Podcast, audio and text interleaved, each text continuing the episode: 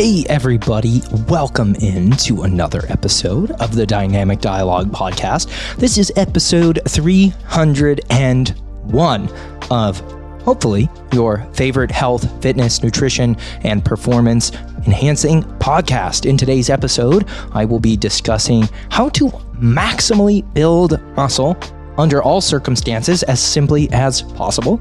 We'll be discussing if weight gain and fat accumulation in certain areas um, is tied to your ability to grow muscle in those areas. Meaning, if you have an area where you more easily store fat, is it possible that you might also store more muscle there? We'll also take a peek at the different forms of creatine. Can you mix them? We'll discuss the link between food decisions, specifically protein powder and eggs, and things like acne and what you might be able to do to better control your own skin, as well as how reasonably you should fear losing gains after two weeks off in the gym. All right, folks. So I hope you enjoy the episode today. I want to thank you for listening. There's so many podcasts to choose from. That's one of the reasons I like to keep these episodes condensed and short and that they're applicable. You can take them and go. So please enjoy the episode and be sure to share it on your Instagram story, tag me, leave me a five star rating and review on Apple Podcasts and Spotify. It all helps the show grow a ton. Enjoy. This podcast has some awesome partners, and one of my favorite, of course, is Legion Athletics. Legion is my go to supplement manufacturer for what I like to call my big rock supplements. This would be my protein powder, my pre training formula, my post training formula, and creatine, and my kind of ancillary vitamins and micronutrient protection. So, why do I like Legion so much? What sets them apart? It's quite simple. Legion uses all natural ingredients. All the formulas include natural coloring and natural sweeteners. No artificial sweeteners, just stevia. And every single formulation, be it a pre workout or a vitamin, contains clinically effective dosages of ingredients shown to work in humans in clinical research supported by robust trials. No filler, just legit ingredients in each and every formulation proven to work. The whey protein isolate is so light, it's fantastic. It mixes in water, it tastes amazing, and I drink it every day, even as somebody who's lactose intolerant. That's just how high quality this whey protein is, and it's sourced from Irish dairy cows that are raised well, eat their natural diet, and packaged in climate friendly packaging. I love their plant protein too for those of you who like something that's a little on the thicker side and you aren't a fan of animal products. Also, I love Legion's pre workout, but specifically the pre workout that does not contain caffeine. That would be their stim free pulse. I'm a huge, huge fan of beta alanine and L citrulline, but I don't like taking in wildly high amounts of caffeine. So if you are somebody who likes pre workout with caffeine, you can try Pulse. Or if you like it without caffeine because you maybe want to enjoy your morning coffee or monitor your caffeine consumption, try the Pulse Stim Free. My favorite flavors there for sure are the new grape and the amazing, amazing tropical punch. As for my creatine, I get that from Legion's Recharge, five grams each and every day. I take it on the days I train as well as the days I do not, because Recharge also contains L carnitine, which can help with promoting muscle recovery and decreasing soreness, as well as some ingredients to help with creatine utilization. And of course, my favorite supplements for my ancillary micronutrient health are Legion's multivitamin and Legion's greens powder. Not only do these two products contain a ton of high quality vitamins and minerals, they also contain unique adaptogens like KSM66 ashwagandha and reishi mushroom, which I like to take each and every day to promote my health. If you want to cover all your bases with a high quality protein, creatine, post workout, or the ancillary micronutrient health stuff like greens powders and multivitamin, I encourage you to go over to legionathletics.com and check out using the promo code Danny. That'll save you 20% on your first order and you'll rack up points that you can use the same way as cash every time you use the code, and you'll also be supporting the show. Okay, so all of these questions came from over on my Instagram. So if you'd like to have your question featured on the show, please follow me over there, danny.matranga. Same thing on TikTok, Twitter, uh, YouTube. You can find me just by searching my name. Uh, you'll probably also find a bunch of old uh, YouTube videos I did for another very popular fitness podcast, Mind Pump. They have a YouTube channel. Uh, I actually got started making video content, uh, quality video content, working for them. So I at least two to three times a week have somebody share a video I did of like the hip thrust or the reverse lunge or the split squat or the barbell row from like a million years ago um, before I had facial hair when I was still quite young. So you'll find those too if you type my name onto YouTube. Every exercise tutorial you could ever imagine, podcasts, nutrition tips, fitness tips, motivational content, all across the socials. Uh, first question from Pat Lur Gutai. I actually want to get big and bulky, lol, uh, from lifting. But how do I do this? I'm actually serious, lol. Okay, yes, getting too big and getting too bulky is something that many women are afraid of or concerned with when attempting to build a fit and let's say that they'd prefer to be athletic and quote unquote toned without looking masculine and having like hulking traps and a huge upper back. I understand. Um, so, whether you are a male or a female, uh, taking anabolic androgenic steroids, sleeping nine hours a night, loading up on a massive amount of dietary protein, and lifting a house is the fastest way to build a shit ton of muscle, period. End of story. Now, Here's the cool thing I don't assume many of you are interested in taking androgenic anabolic steroids, and that most of you don't want to dedicate your life to being a bodybuilder, but you would like to build a lot of muscle in a very short period of time and have it not suck. So I'm going to give you the Cliff Notes as curated by somebody who's been attempting to build and maintain muscle for quite some time, and someone who's also helped thousands, and I'm not messing around when I say that, thousands of people build effective, productive, and efficient fitness routines. So, as far as building muscle goes, to put it as succinctly as possible, to make it as quick as possible, Building muscle comes down to a few extremely important things. You need to train pretty hard, pretty close to failure. You're probably better off doing this across a variety of rep ranges. Something in the kind of 6 to 10 range, something in the 10 to 15 range, and occasionally even things in the 15 to 30 range. You want to stimulate your tissues with stress from the tension, load, and range of motion, as well as from the metabolites that build up when you get a pump. Probably a good idea to diversify across different rep ranges, but focus on stuff you can progress for a long time. Okay. You want to train probably four to six times a week. The less you train, the less specialized the split will be. The more you train, the more specialized it will be. The less you train, the more you should focus on heavy compound lifts through a full range of motion. The more you train, the more you get to include isolation exercises and specialize on lagging muscle groups. To optimally build muscle, you definitely need to eat in a calorie surplus. Doesn't need to be crazy. 200 to 500 calories a day is going to do. Get your body weight in grams of protein spread across four to five feedings. Use supplements like whey protein to make this easier. As far as non protein supplements, creatine, vitamin D, magnesium, omega 3. Those are kind of the big ones, and aim to sleep about nine hours a day. That is how to quite literally optimally build muscle as a natural. Everything you do on top of that that could reasonably help will be less valuable when implemented than what I said. Sleep, nutrition, training for a long enough time horizon, you can build a crap ton of muscle as a natural. I promise. It's just not going to go as quickly as you probably would like it to. That being said, um, muscle growth has tremendous dividends, and I think people forget this um, as you age. So uh, many of you are like young and hyper excited and almost like aggressive about wanting to build muscle and build it very quickly. Um, as if you know you're not going to gain any benefits from building muscle uh, as you age. Like your all of the gains come from just getting aesthetic when you're young. So like maximize the volatility.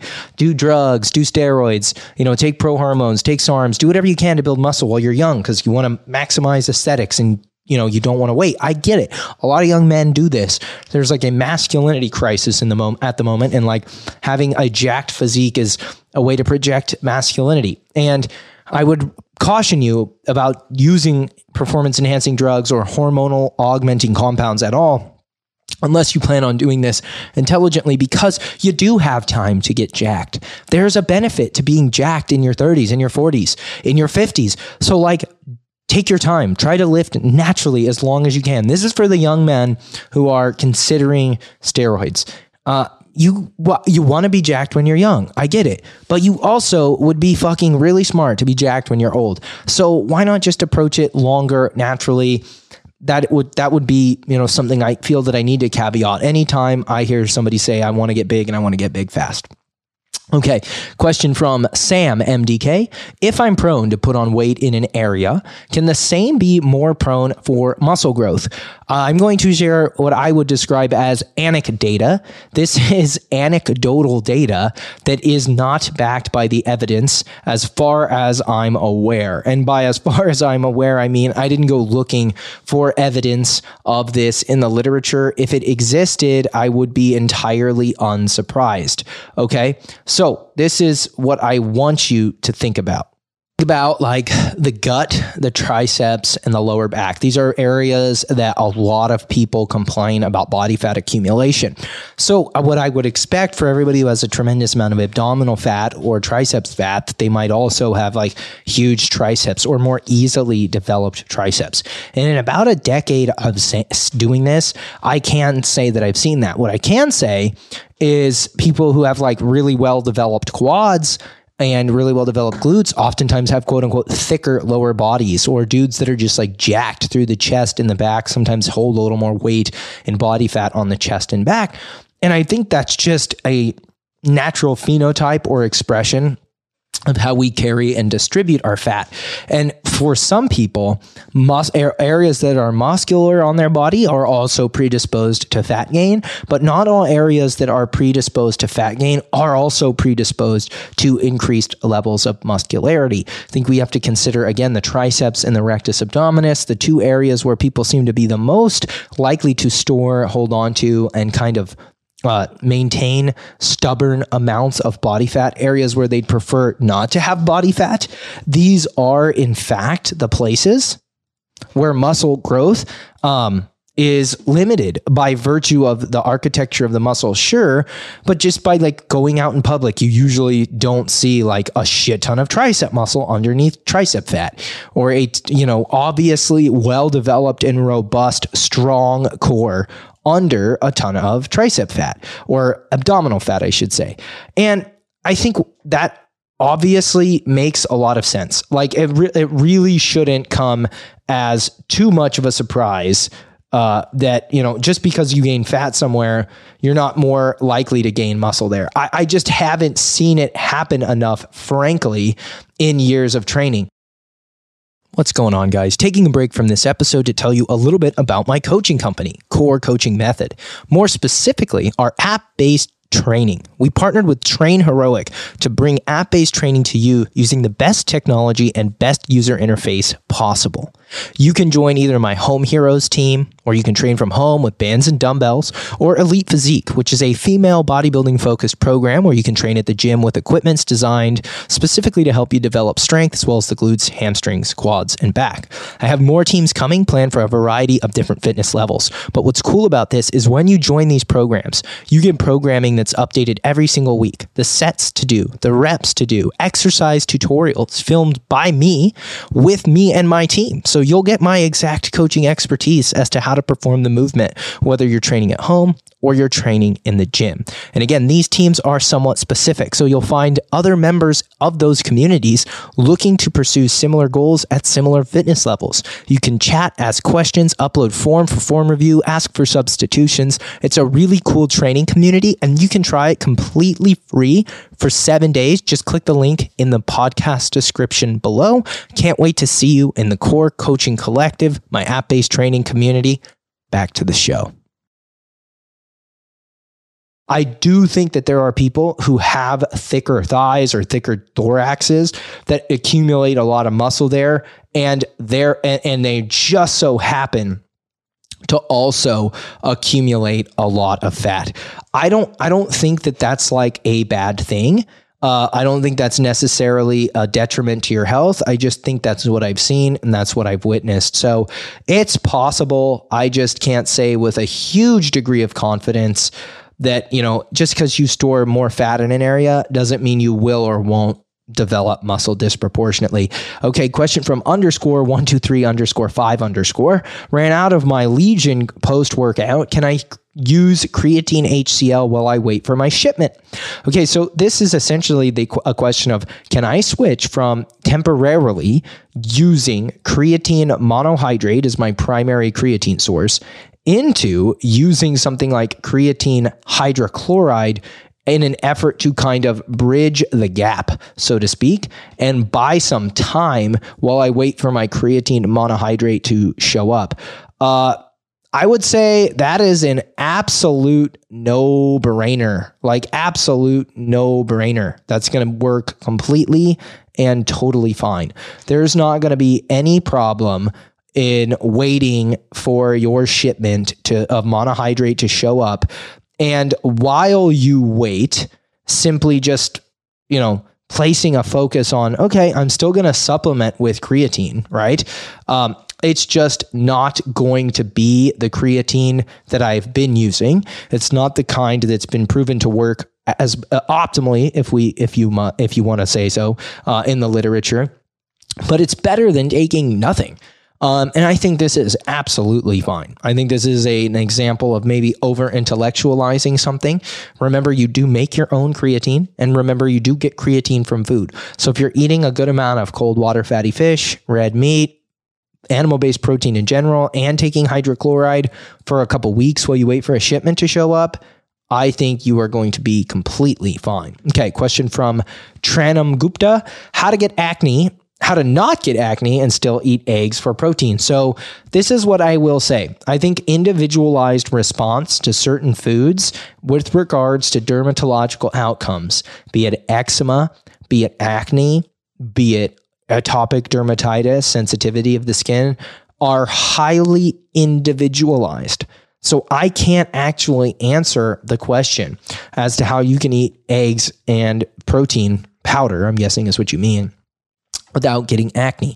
I can't say with any certainty that there is a definitive link between these foods and the developments of certain skin conditions. I'm not a dermatologist. However, what I can tell you is things that have worked for me very well and that have helped me out an awful lot when it comes to managing my own skin and helping me minimize the prevalence of acne. One thing is actually washing my face a little less. I think a lot of people find that surprising to hear. Washing my face too much has actually been problematic for me in the past. I have had a tendency to overdo it and take a little bit too aggressive of an approach to kind of washing and cleansing my skin in a way that I think could be potentially harmful by removing too much oil. Another thing that I think is a really good idea is being sure to moisturize. It can be really, really helpful to moisturize your skin. Um, as for how much moisturizer, the kind of moisturizer, when to apply a moisturizer, uh, I don't know. I think the best is probably after a shower, after you do a cleansing. But if you can moisturize your skin, that helps a lot. Supplementing with things like zinc and omega 3 have both been extremely helpful for my skin. Um, and I can say that because when I don't have them consistently, I do notice a higher prevalence of these things. I think having a good relationship with a dermatologist can be really helpful. Um, you know, that's something that I've really leaned into that I found to be really helpful over the years. Just having a specialist that you can rely on to help you make good decisions about your health um, and informed decisions about the inclusion of different things. That's huge. Don't take like a million showers a day. Also, like another very drying thing that people have a tendency to do that can exacerbate acne. I have found my acne and skin sensitivities respond very well to getting more sun. So be sure that you're getting a good amount of sun. And I'm sure most dermatologists would recommend sunscreen, but I'm seeing like a huge bunch of pushback against sunscreen because it contains certain chemicals. Not an expert there, just saying I've experienced relatively good results from getting some sun. As for maintaining these foods in your diet, can't say for sure whether that's a good move or not because it's just simply not my area of expertise. Okay, from Leabu Fit, the question is I'm losing progress when taking a week off, or oh, losing progress when having to take a week or two off on vacation. So, guys, I think this is a fear that is really overblown. Um, it's just, it's not something that I think most people need to be particularly concerned about. Yes, of course, when you don't train for a considerable amount of time, you're going to put yourself in a position to backslide. You're not going to make the same rate of progress not training as you are training. That's the biggest no brainer of all time. That shouldn't surprise you. But what might surprise you is finding out that after a week or even two away from the gym, you're not going to atrophy into a puddle of no gains, uh, you know, a insignificant mass of your former self. Hardly the case. Uh, two weeks where you don't train, but you remain focused on getting an adequate amount of dietary protein and remaining on the ball and focused with your sleep. Maybe taking supplements like creatine, maybe sneaking in a few body weight workouts if you're on vacation even if you're injured and recovering or there's another reason that you can't train, I have found that it tends to be true for most people that the amount of muscle loss in that time frame is substantially less noticeable than the amount of like strength loss and just feeling a little rusty when you finally get back in the gym. So I don't think you stand to lose a ton of muscle, especially if you focus on nutrition and sleep. But you might lose a little strength. You might lose a little coordination. And writ large, I think that's completely fine because you can always resume training. All right, folks, that does it for this episode. It was a little bit quicker, but an important one nevertheless. I want to thank you for tuning in. Please share this, submit your questions over on Instagram, post this on your Instagram story, and tag me by leaving a uh, little tag with my username. And then leave me a five star rating and review on Spotify and iTunes if you're also feeling cheeky and want to help me that way. Thanks so much for tuning in, and I'll catch you on the next one.